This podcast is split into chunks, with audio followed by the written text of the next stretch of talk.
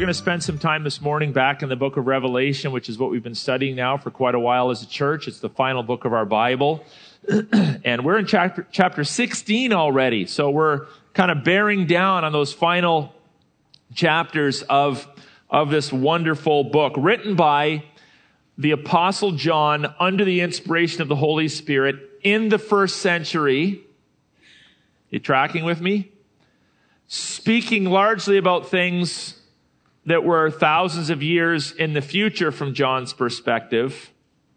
Still in the future for us, but right around the corner. And um, nevertheless, while it is both an ancient book speaking about future things, it has a ton of application for your life right now in the month of June in 2019. And so uh, the message today is, is a little bit I would say almost like a kind of a hard hitting message and a bit of a shocking message, but I think there's a lot of joy and hope to be found in it. Let me start off by just asking you some, some questions. And if these apply to you, you're even welcome to shout out a response if you would like. So my first question is, how many speeding tickets would it take for you to finally stop speeding? Just think about that three, five, ten? Would it take you losing your license, paying $3,000 a month in insurance? Just think about it. How many speeding tickets would it take for you to finally stop speeding? How many years in jail would it take for you to finally stop stealing? If that was an issue for you, you like to steal things.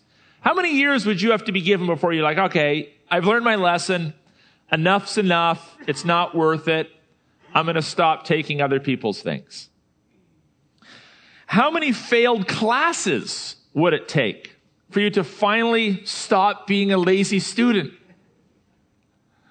Like how many, how many repeated semesters? How many repeated years? We used to joke in Bible college. There were some people that had crammed a one year certificate into three years. How much punishment does it take for God to dispense upon sinful people before they finally are like, okay, we repent? How much? Now, you would think that everybody would have like a breaking point. That if God just poured on a certain amount of judgment, that everybody at some point would be like, oh, okay, enough's enough, I repent. And some would just need a little bit of a push, some would need a whole lot of punishment, but you would, you would kind of think, yeah, I think everybody would have a certain breaking point where they would finally say, Uncle, you know, I surrender enough. But we look at the Bible and we're like, that's not always true. Think of Pharaoh. Remember him? God punished his people again and again through a series of plagues. And finally he let them go, but then he, he still wasn't repentant. He chased them out into the Red Sea. Some people will never ever repent.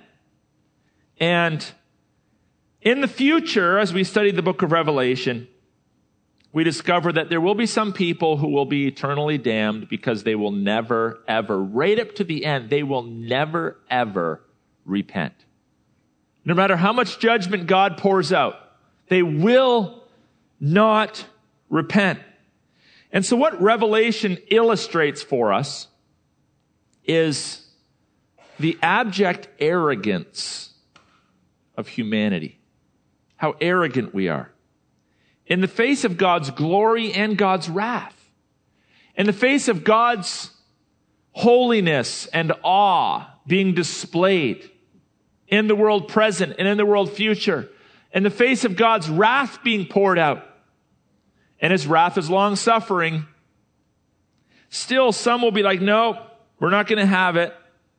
We will not surrender. Now, I, I hope that you will not be among them. Okay, so this is a little bit of a warning, a little bit of a opportunity to do some checkups in your own heart and mind.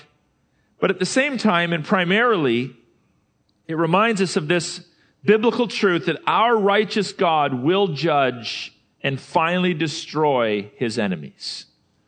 Our righteous God, that word's there deliberately, because he's not a vindictive God, he is a righteous God.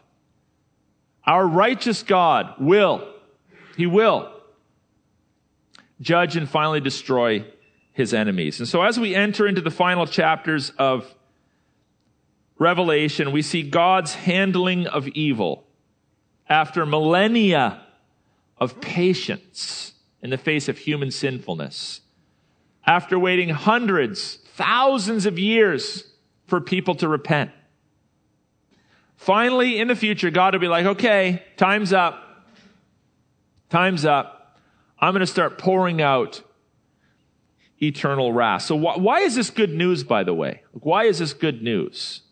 It's good news because it reminds us and illustrates for us that God's judgment is actually perfect judgment. And I want to talk about this a little bit more for you because I, with you today, because I think that at times when we think of God's judgment or wrath, we kind of like, eh, we, we, we pull back, we balk at it, we try to maybe excuse God's behavior to people who may not initially appreciate it.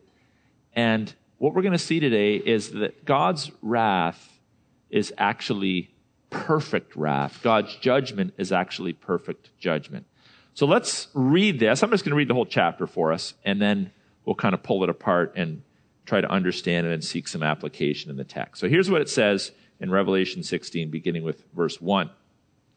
Then I heard a loud voice from the temple telling the seven angels, we already met them, seven being a number of perfection, go out and pour out on the earth the seven bowls of the wrath of God. So these bowls are symbolic of God's judgment. Picture seven cereal bowls, and each of them is filled with a measure of God's wrath. Now notice the fact that there's seven of them Whatever's going to be poured out is perfect and complete judgment.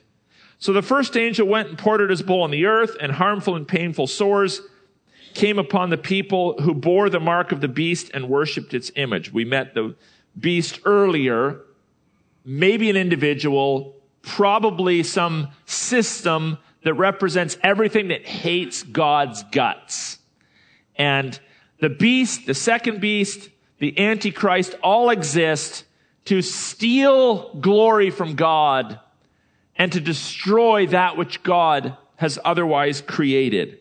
And those that are marked, I'm not so convinced it's a literal mark on the forehead, but it means they're, they've chosen to be owned by that system or owned by those individuals, now experience the wrath of God. The second angel poured out his bowl on the sea, and it became like the blood of a corpse, and every living thing died that is in the sea. The third angel poured out his bowl into the rivers and the springs of water, and they became blood. Notice how God is like hemming people in. They need water to survive. He pollutes the seawater. He pollutes lakes. He pollutes rivers. He's, he's, we would say he's tightening the screws. He's making it harder and harder to live in rebellion against him.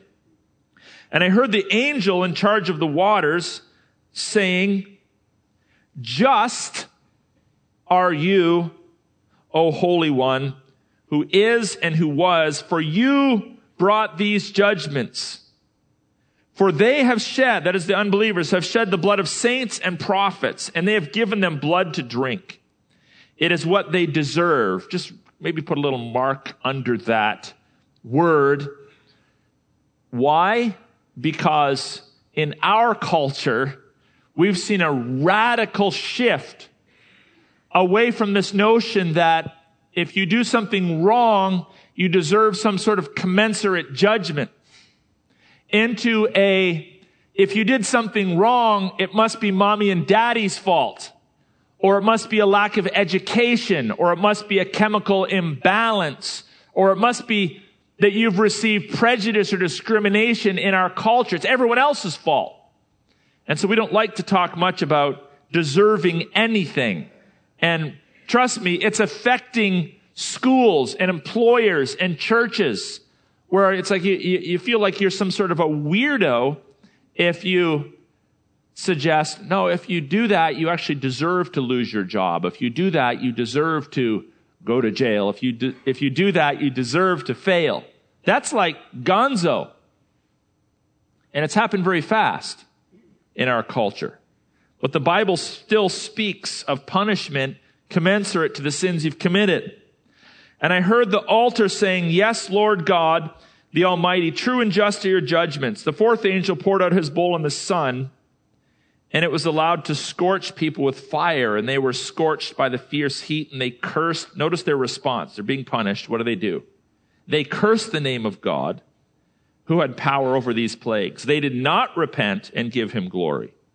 The fifth angel poured out his bowl on the throne of the beast, and its kingdom was plunged into darkness, and people gnawed their tongues in anguish. And did they repent? No. They cursed the God of heaven for their pain and sores. They did not repent of their deeds. The sixth angel poured out his bowl on the great river Euphrates, and its water was dried up to prepare the way for the kings from the east. And I saw coming out of the mouth of the dragon, that is the devil, and out of the mouth of the beast, and out of the mouth of the false prophet, three unclean spirits like frogs. By the way, is anybody making the connections here? What does this sound a lot like? It sounds a lot like the plagues that were poured out on Egypt thousands of years before these events will take place. For they are demonic spirits performing signs who go abroad to the kings of the whole world to assemble them for battle on the great day of God the Almighty. Behold, I'm coming like a thief. Blessed is the one who stays awake, keeping his garments on, that he may not go about naked and be seen exposed. You know what that's called? that's called a parenthesis. And what's the purpose of this parenthesis? So you wouldn't just read this to know what might happen in the future, but so that you might read it in order that your life might be changed in the present. So that you might consider whether or not you are living a pure and righteous life before the Lord. And they assembled them at the place that in Hebrew is called Armageddon. The seventh angel poured out his bowl into the air, and a loud voice came out of the temple from the throne saying, It is done. And there were flashes of lightning and rumblings and peals of thunder and a great earthquake, such as there had never been seen since man was on the earth. So great was the earthquake. The great city was split into three parts, and the cities of the nations fell. And God remembered Babylon the Great. That is a city that was known in history for their rebellion and their evil against God to make her drain the cup of the wine of the fury of his wrath. And every island fled away, and no mountains were to be found. And great hailstones, how great? About 100 pounds each, fell from heaven on people, and they cursed God for the plague of hail because the plague was so severe. Seven bowls of wrath are poured out upon the world in the future. And those seven bowls, if there were six of them, maybe we couldn't argue this. If there were five, we couldn't argue that maybe this is the point being made. But because there's seven, they symbolize perfect justice in the face of sin. So you have an amount of sin that's been committed and a number of people that have transgressed against God. It's like, well, how's God going to deal with all that? It's like God's going to deal with it perfectly. Now we're, we live in a culture that on some level seeks a certain measure of justice through our court systems. And certainly would at least say 100% they're committed to justice, justice, justice. Where if someone's abused or misused, well, we gotta justly deal with that. But sometimes, even if you're well intentioned, you mess up. Sometimes people are falsely accused. Sometimes people receive too much punishment. Sometimes they receive too little punishment. A man, a Canadian man by the name of Ivan Henry spent 27 years of his life in prison in Canada for a crime he did not commit. Now, you, you can't give that back to someone. You can't say, oh, oh we, we falsely imprisoned you. The, the evidence now shows you didn't do it. Uh, we're going to add 27 years to your life. You, you never get that back. You only have one life to live. And so it is very sad when you hear on occasion that someone was falsely imprisoned for a crime that they did not commit. We don't always get justice right. Other times, someone is clearly guilty, but some slick lawyer or maybe a false witness or some procedural glitch in the legal system means that that person gets, gets away without paying for their crime. We, we strive for justice, but we're not always just. Maybe if you are in a position of authority, uh, you're a boss, you are a parent, you're in a position of spiritual leadership. You can probably think of times when you're like, yeah, I tried to be just, but I wasn't. I think I overdid it there, or I didn't respond quick enough to that situation. We aim for justice, but we, we don't always hit the target. But what we're learning about God is that God never falsely convicts. He never gets justice wrong. He's never too heavy handed. He never overreacts anything God does in the realm of wrath or judgment is absolutely perfect. The sinfulness of man is very great. But the justice of God is even greater. God will never over or under punish. God will never let someone get away with it unless reconciliation has been sought through the all sufficient death of the Lord Jesus Christ. So when you consider that, here, here's like some good news we could share with people. We could say to anyone in this place or outside of this place that's not comfortable with the idea of God being judgmental, that's not comfortable with the idea of God being wrathful, we could say to them with great accuracy, well, you know what? If you never sin, you'll never have to worry about it. You'll never have to worry about it. So if, if you don't sin, don't sweat it. Don't worry about it. Because God is not going to punish you for sin you didn't commit. And we can kind of work that one up a little bit. Say that that's fair, isn't it? God doesn't over punish, He doesn't under punish. But but the problem is when we say to people, you know, God will never judge the innocent, He'll never, ever judge the innocent. Is that true or false? It's true. God will never, ever judge the innocent, but the problem is nobody falls into that category. Romans 3:23 is pretty explicit on this. It says all have sinned and fallen short of the glory of God. Everyone. So you may not be the greatest sinner that's ever lived. There's going to be people out there that are much more skillful at sinning than you are. That sin in a much bigger way than you do. But all of us sin.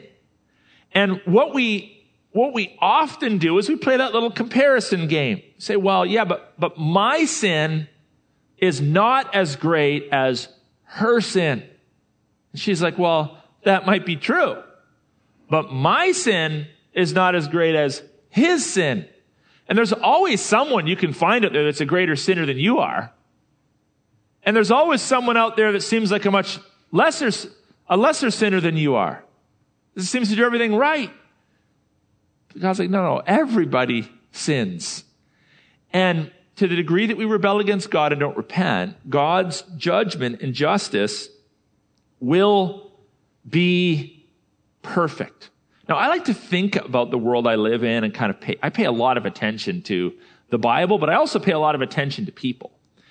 And I pay a lot of attention to myself because I, I don't want, I don't want to be, I don't want to be like a lemming that just follows the crowd. I, I don't want to be the guy that says, okay, well, that's what everybody says, so it must be true. I want to analyze and assess the messages that I'm hearing consciously and subconsciously all the time. And so, so should you. And I know many of you are very skilled at this. You're like paying attention to political decisions and educational decisions and social decisions, and you, you can see them for what they are. And if you look out there, you'll, you'll notice that in our world, it's very much of like a live and let live mindset. I was talking to one of the construction workers this week, and he's like, You know how hard it is to find good employees and to train people in a live and let live world? You know how hard it is? Because the new guy shows up in the job, and you know what his mindset is? It's a privilege for you to have me here.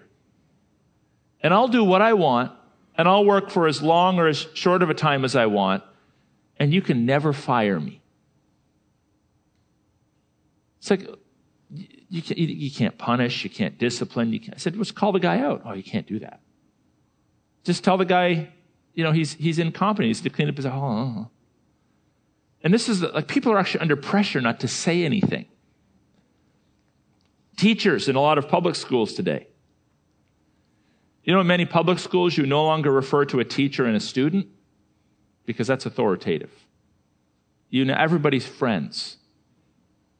Hey, friends, over the announcement. Hello, friends. Welcome to school this morning. You see your principal in the hallway. Oh, hello, friend. We're all like equal. It's even Steven. There's no authority. Live and let live. We're just, what are you doing? Why are you not teaching me? Well, I'm not your teacher. I'm just guiding and coaching and facilitating and trying to fan into flame the inner you, which is super awesome, isn't it?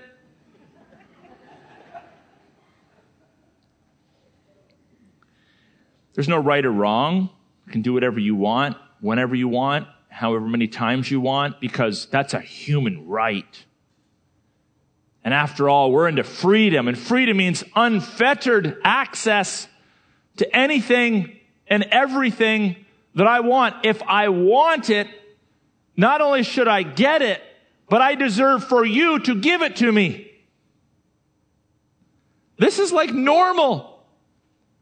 It wasn't normal even 50 years ago. But it's normal, especially in the West. I can't speak for all other countries. But in the West, it's normal. And as such, when you're, you're preaching on God judging people, like, what in the world? What, what right does he have to judge me? And if he does, he must be a vindictive God, an evil God, an archaic God, an unjust God. It's like, nope, God's never unjust. His judgment is perfect. He only punishes sins and he never makes a mistake in doing it. He's never like, oh, I didn't have the, all the information. Sorry about, you know, that tw- those 27 years in hell. No. You know, if you're anything like me, it probably makes you angry when someone blatantly gets away with some heinous sinful act. Extreme examples being people that abuse or molest children and they get away with it. And it's like, are you kidding me? Or someone that murders another person or drunk driver. It's like they, they get away with it. But then we start to think about ourselves. We're like, well, yeah, but why should I get away with my sin? Why should I get away with my sin? And the answer to, that is I shouldn't get away with my sin. We should all be punished for our sin. And that's like the baseline to the gospel.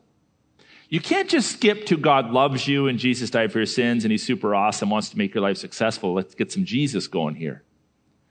People have to come to a point where they realize they have a pretty significant problem. It's innate. They have a, a spiritual disease.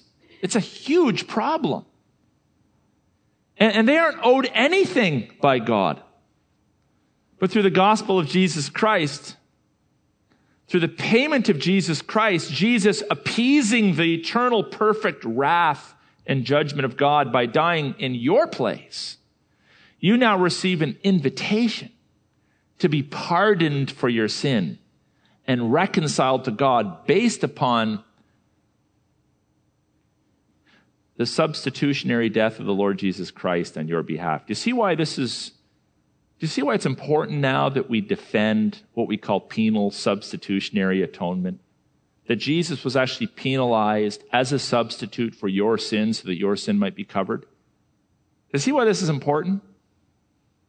It's because of the perfect judgment and justice of God, and yet there are preachers, even in our own province, saying, oh, no, that's not what Jesus did. He just set like an incredible, like unbelievable example of personal self sacrifice and passivity in the face of sin. That's what Jesus did on the cross. Well, he did that. He set an incredible example of self sacrifice, to be sure. But he also accomplished something. He was penalized not for his own sin, but for your sin so that you might be reconciled to God. And, and God, God, God's character just disallows God from saying, ah, you know what? I'm going to change the rules. I'm just going to tell everybody, you're all forgiven. We don't need a Jesus on a cross. I'm just going to declare it. You're all forgiven. That would, if God were to do that, here's what you need to know. That would actually violate the essence of who God is. As a God of perfect righteousness and perfect holiness so you say, well, God can do anything he wants. No, he can't. No, that's false. God cannot do anything he wants. God cannot do anything that is outside of his character. God can't cease to exist. God can't sin.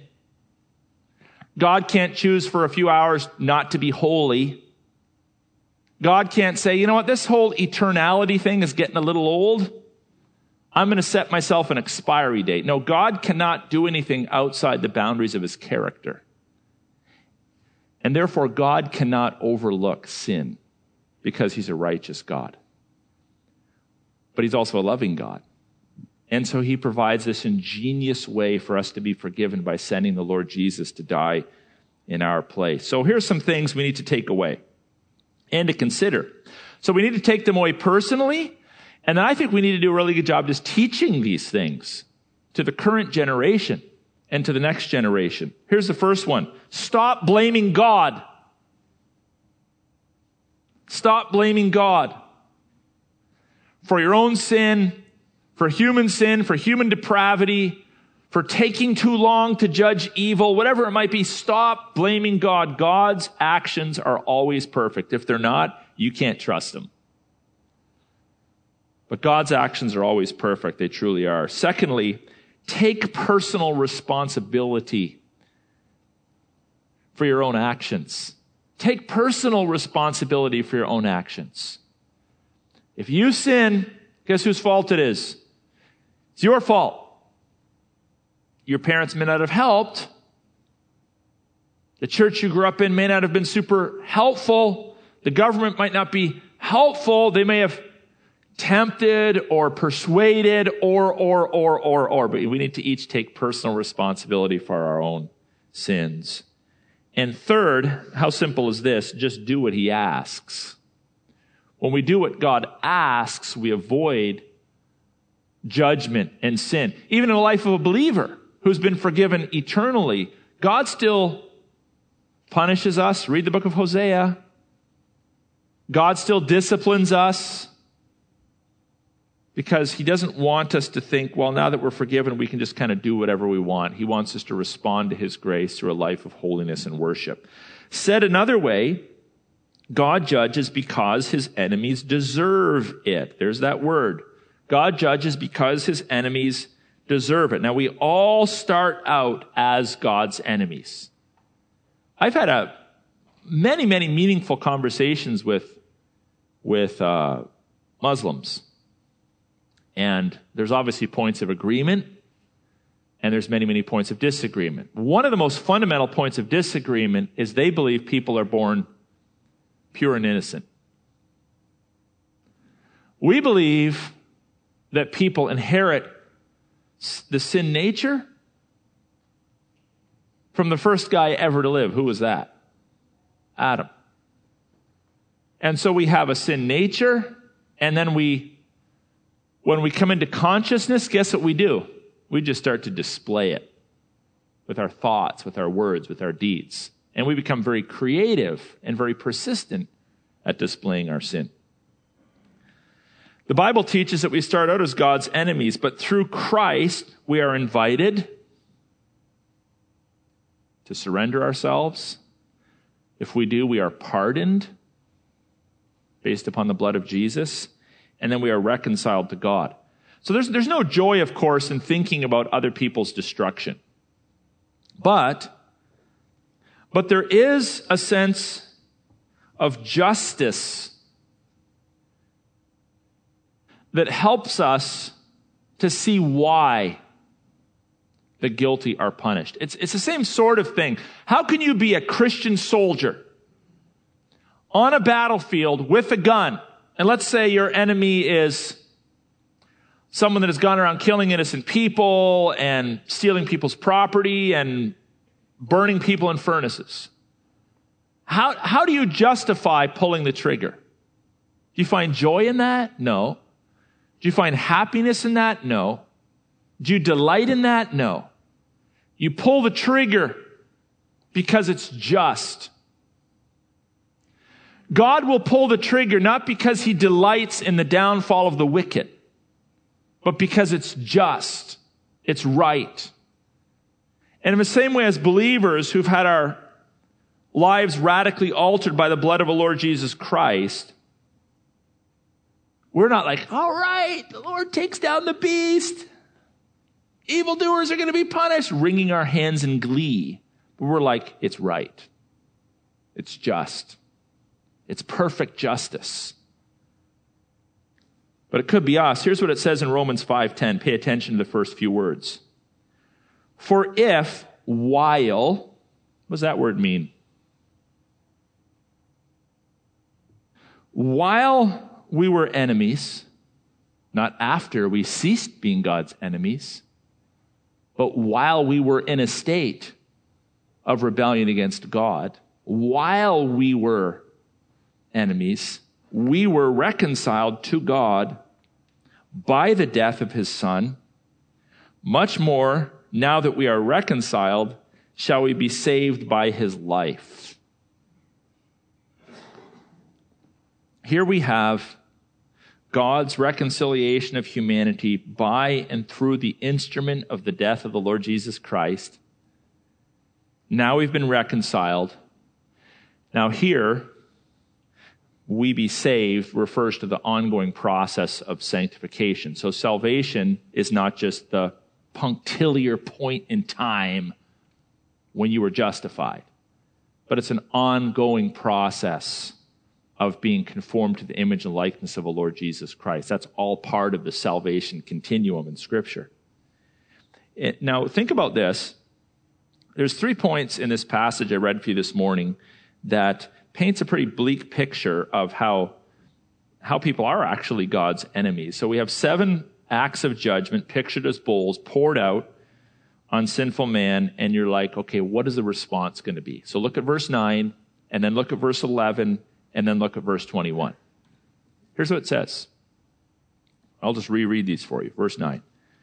They cursed God's name. They did not repent and give him glory. Verse 11. They cursed God for their pain, even though it was a result of their sin. They did not repent of their deeds.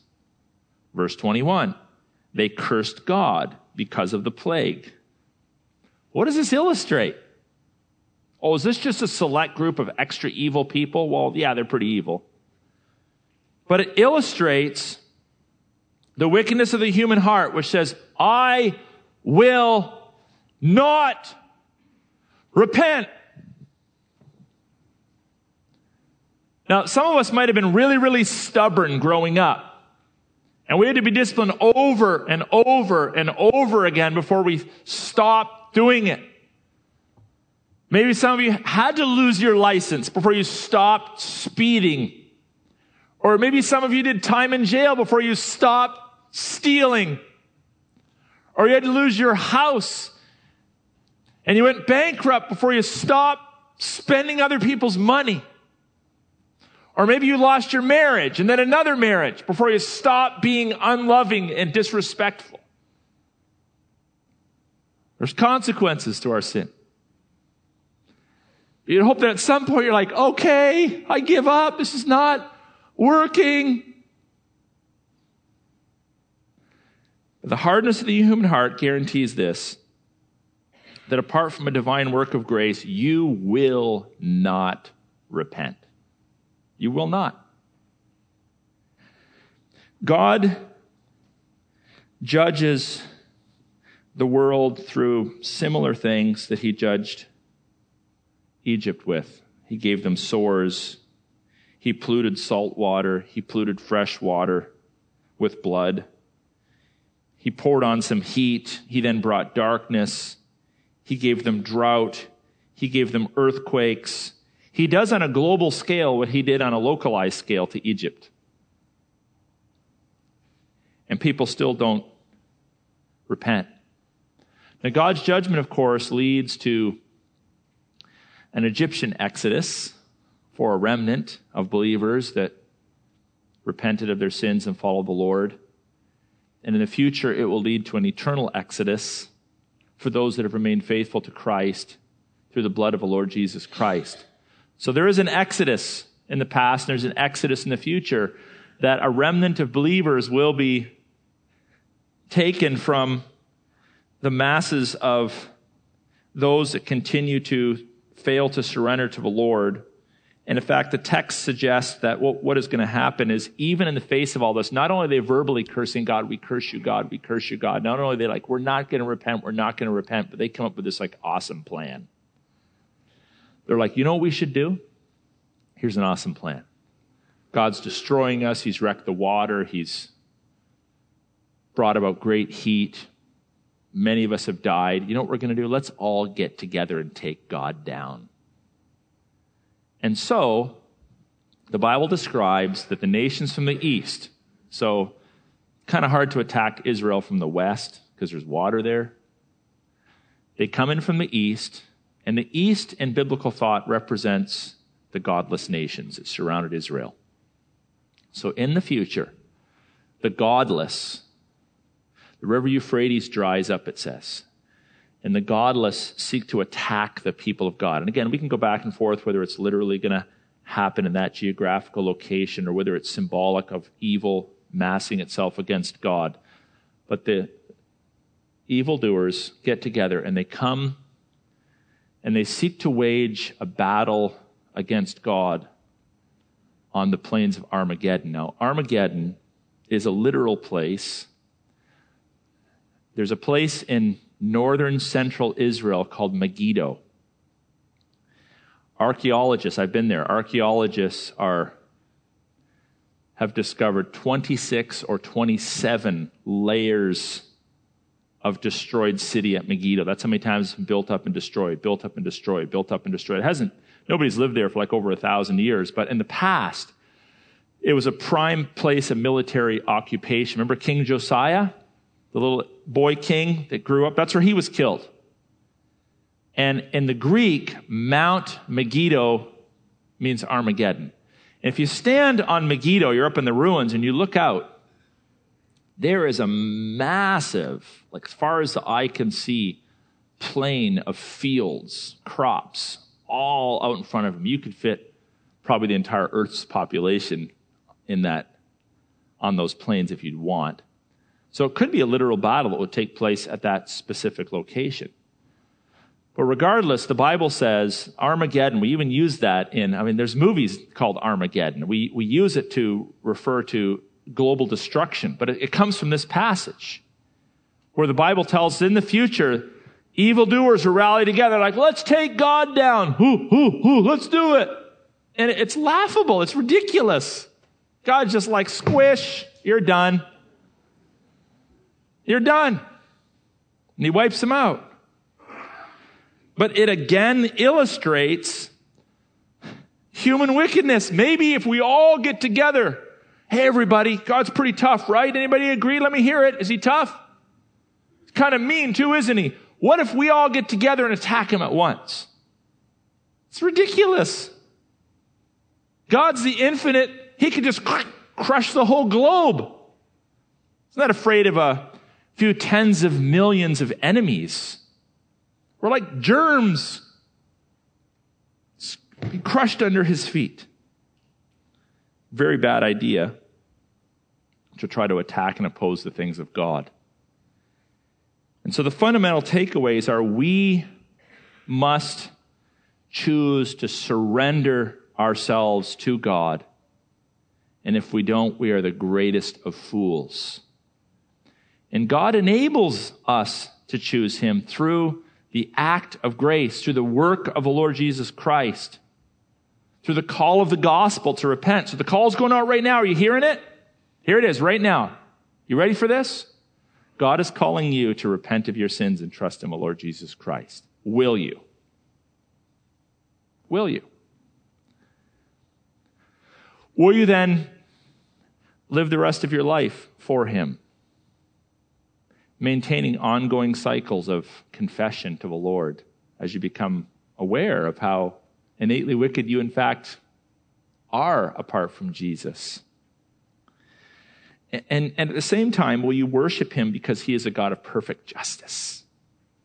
Everything God does is absolutely pure and perfect. He never makes a mistake. And we should worship him because of that.